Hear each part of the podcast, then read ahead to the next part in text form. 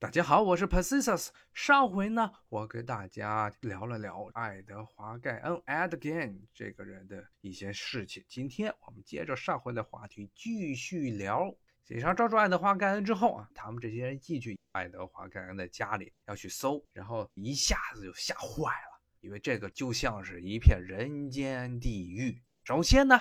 就是啊 Bernice Warden 这位女士已经被杀了，不仅是被杀，而且是被砍头的。砍了头之后呢，还被大头朝下的挂着，然后还被剖腹。当时看到的这个惨状的警官呢，甚至形容说她被剖腹的样子就像是猎人把打死的鹿给剖腹的样子，所以非常的恐怖，而且还是倒吊着的样子。死因呢是被一把枪给打死的。沃德女士死了之后呢，她的尸体就这样被分尸了。那么，这是这沃德死的时候的惨状啊！但这还不是让警方吓一跳的原因，因为他们在仔细的搜查盖恩的家里之后，发现了更多的恐怖的尸气。那么，下面我给大家念一段他整个的警察从他屋里找出来的这些东西有什么？这是一份清单，当时警察这个留下来的笔记。说有整套的人类的骨头和残骸，还有呢一个水篮子里装的全是人皮，还有呢是好几把椅子的坐垫是人皮包的。然后在爱德华盖恩他的床边的床头柜上有好多个人头骷髅，然后呢还发现了很多的女性的骷髅头，上半部都被切开了。然后呢还有一些用人头骨做的碗。还有下面是最恶心的东西了，是什么呢？是有一件这个连衣裙儿，是由一个女性她的躯干的皮肤给做成的，把她的躯干的皮肤给扒下来，从肩到腰这的皮肤扒下来做成的这么一件连体裙儿，甚至还有是用人的腿的皮肤做成了长筒袜，然后呢，还有更变态的是用女性这个脸部皮肤做成的面具。还有呢，下面可能大家听到这都觉得很恐怖了，我就不再继续说了。下面很多都是这个女性身上各个器官都被他割下来，然后做了一个留念，甚至呢还包括一个人皮包的那种台灯，台灯的灯罩是用人皮来做的。这些东西呢，都让警方实在是吓了一大跳。哎呦，这个变态究竟是干嘛啊？当然不光是如此呢，他们还发现了一个很重要的事情。就是这些人皮啊，这些里面的居然有一件呢被扒下来的人脸，特别像之前失踪的一个女人啊，也是在他们这个附近失踪一个女人，叫做 Mary Hogan。这个女的呢，当时呢，警方发现她的脸也是被扒下来了，然后做了一个人皮的面具，就放在爱德华盖恩的家里头。后来，警方赶紧对他进行审问。爱德华·盖恩也承认了，说他不仅是杀了沃尔的女士呢，也把 Mary Hogan 霍根女士呢杀掉了。虽然说是杀掉，但是他说他不记得是怎么把这个女人杀掉了。但是就这两件杀人案，就足够让警方对盖恩进行公诉。那么盖恩受到起诉之后呢，警方又对他进行了深入的审问。但是盖恩供出来的口供呢，更让人毛骨悚然。比如说，该为什么他要做一件女人的衣服？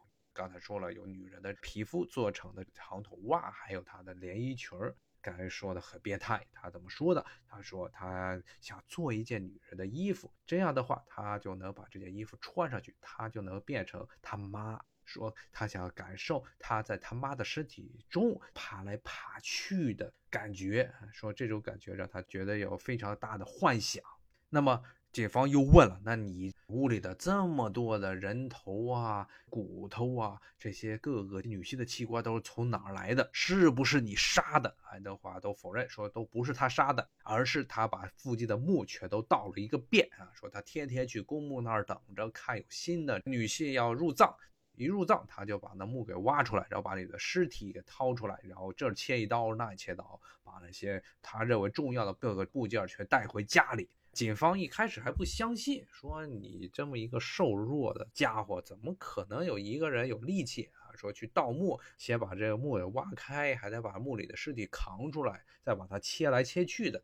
结果呢，警方就让爱德华去做个测试，警方真的弄了三个假墓，里面放上一些尸体，说来看爱德华能不能把这些墓给开开。结果当天晚上放的，第二天早上，爱德华就把这三个墓全给偷了。不仅到了之后呢，还真的把里面的尸体全扛出去了，然后切碎了。所以警方这才确认啊，这个爱德华感觉真的不是一个变态，而是一个非常非常强悍的变态。他这个人是有很严重的恋尸癖、恋母癖。还有一定的性变态的倾向。那么很快的，一九五七年，爱德华·感恩他就被审判了。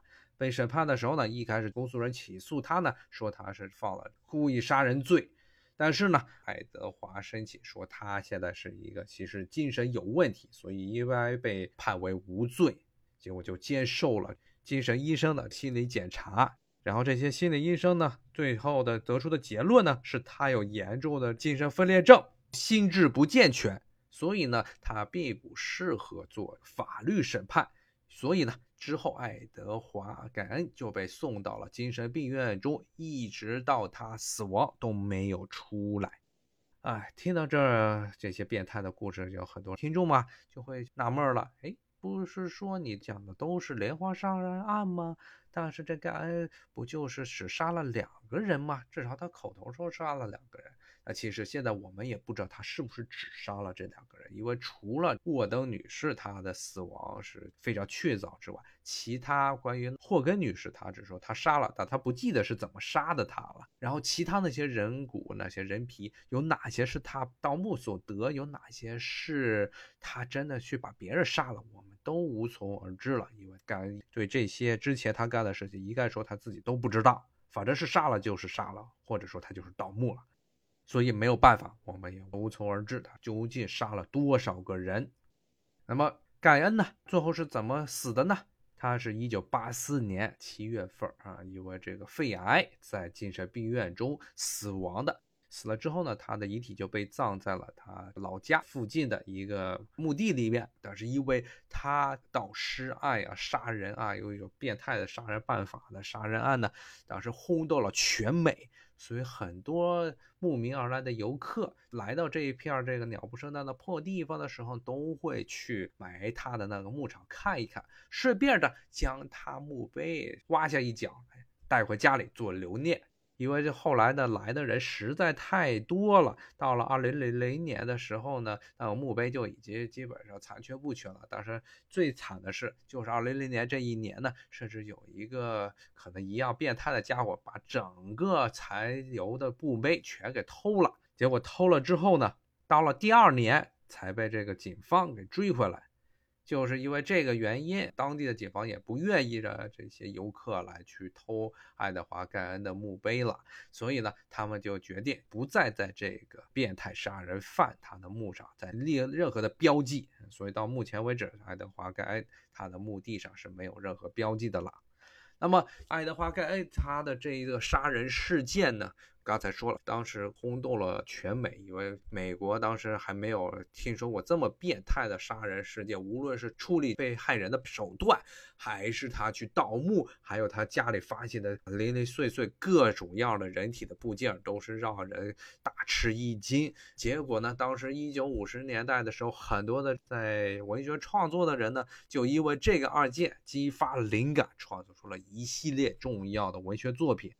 那么最出名的呢，就是希区柯克他所导演的精神病患者啊《Psycho》这部剧里的啊，那么男主角其实呢就是爱德华盖恩，以爱德华盖恩作为原型。特别是他有狂热的恋母情节。如果看过《Psycho》这部电影，听众可能都知道，这部电影中的男反派、大反派也是把自己母亲的尸体放在家里，然后都变成干尸了，然后天天在跟自己的母亲尸体在那儿眉来眼去，是很变态的这么一个家伙。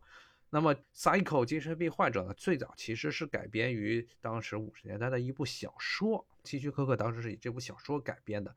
那么，同样的，还有另外一部小说，很多的灵感是来自于爱德华·盖杀人事件，那就是非常有名的《沉默的羔羊》。《沉默的羔羊》后来被改编成了几部电影。那么，它的原作者呢，叫 Thomas Harris，托马斯·哈里斯。那么他创作《沉默的羔羊》的时候，里面的大反派不是那个教授，而是那第一集中出现的那个大变态 Buffalo Bill。他的原型其实也是爱德华·盖恩。如果看过那第一集的话，我这边剧透有点多了，很抱歉。那么，如果看过《沉默的羔羊》第一集的话，都会有印象。大反派 Buffalo Bill 最后被抓的时候，他也是在缝制一件人皮做成的衣服。然后呢，他之前杀人外出的所谓的人体蝴蝶的样子，也特别像沃登女士被杀的时候的惨景。大家看着说，觉得可能现实生活中不可能出现的变态的杀人的情节，还有杀人的手段，其实都是确实是来源于真实的事件。那么第三个呢，很重要的电影艺术改编呢，就是著名的德州链锯杀人案，这是一个很著名的一个好莱坞 B 级恐怖片系列，也是被编了很多集。其中的那个大反派，戴着一张人皮面具的那个变态。他有很多的收藏这些受害者器官的这么一个癖好。那么，无论是他戴的那张人皮的面具，还是他的这个非常让人发指的癖好呢，其实都是源于爱德华·盖恩他的各种的劣迹。那么后来呢，他这个案件呢是发生在五十年代，那个时候正好是美国流行文化开始出现。各种摇滚乐呀，各种所谓的反社会音乐、反社会文学出现的时候，那么后来呢，有很多的摇滚乐手创作的歌曲都与爱德华盖恩他的杀人案有关系。他们甚至有些变态的这些摇滚乐手，把爱德华盖恩他视为一种所谓反社会的这么一种偶像。呃，甚至呢，还有一支乐队，其实是二十一世纪才出现的这么一支摇滚乐队呢。甚至呢，以爱德华盖恩他的名字命名了自己的乐队啊，就叫爱德华盖，就叫 Edgain 这么一支乐队啊，我都不知道这帮人究竟是怎么想的把这么一个变态杀人犯当做自己的偶像，实在是让人难以忍受。那好了。无论如何呢，听我今天我说的这些，大家可能会觉得晚上睡不好觉。确实，这个人实在是他干的事情让人非常的难以忍受。但是呢，确实他爱德华盖恩他杀的人不多，但是呢，无论是他的作案动机还是说他的杀人手法，都是当时轰动了全美，也成为了后来美国各种文学文化。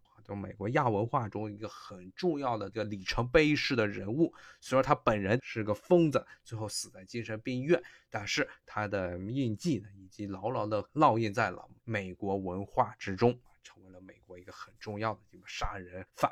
以后如果大家跟美国人聊天的时候，甚至你可以把这个爱德华盖恩的故事跟大家聊一聊，没准呢会引起对方的共鸣，无论是好的共鸣还是坏的共鸣，我就不知道了。好。今天我就跟大家聊到这里，我是 Pacius，咱们下回再接着说，拜拜。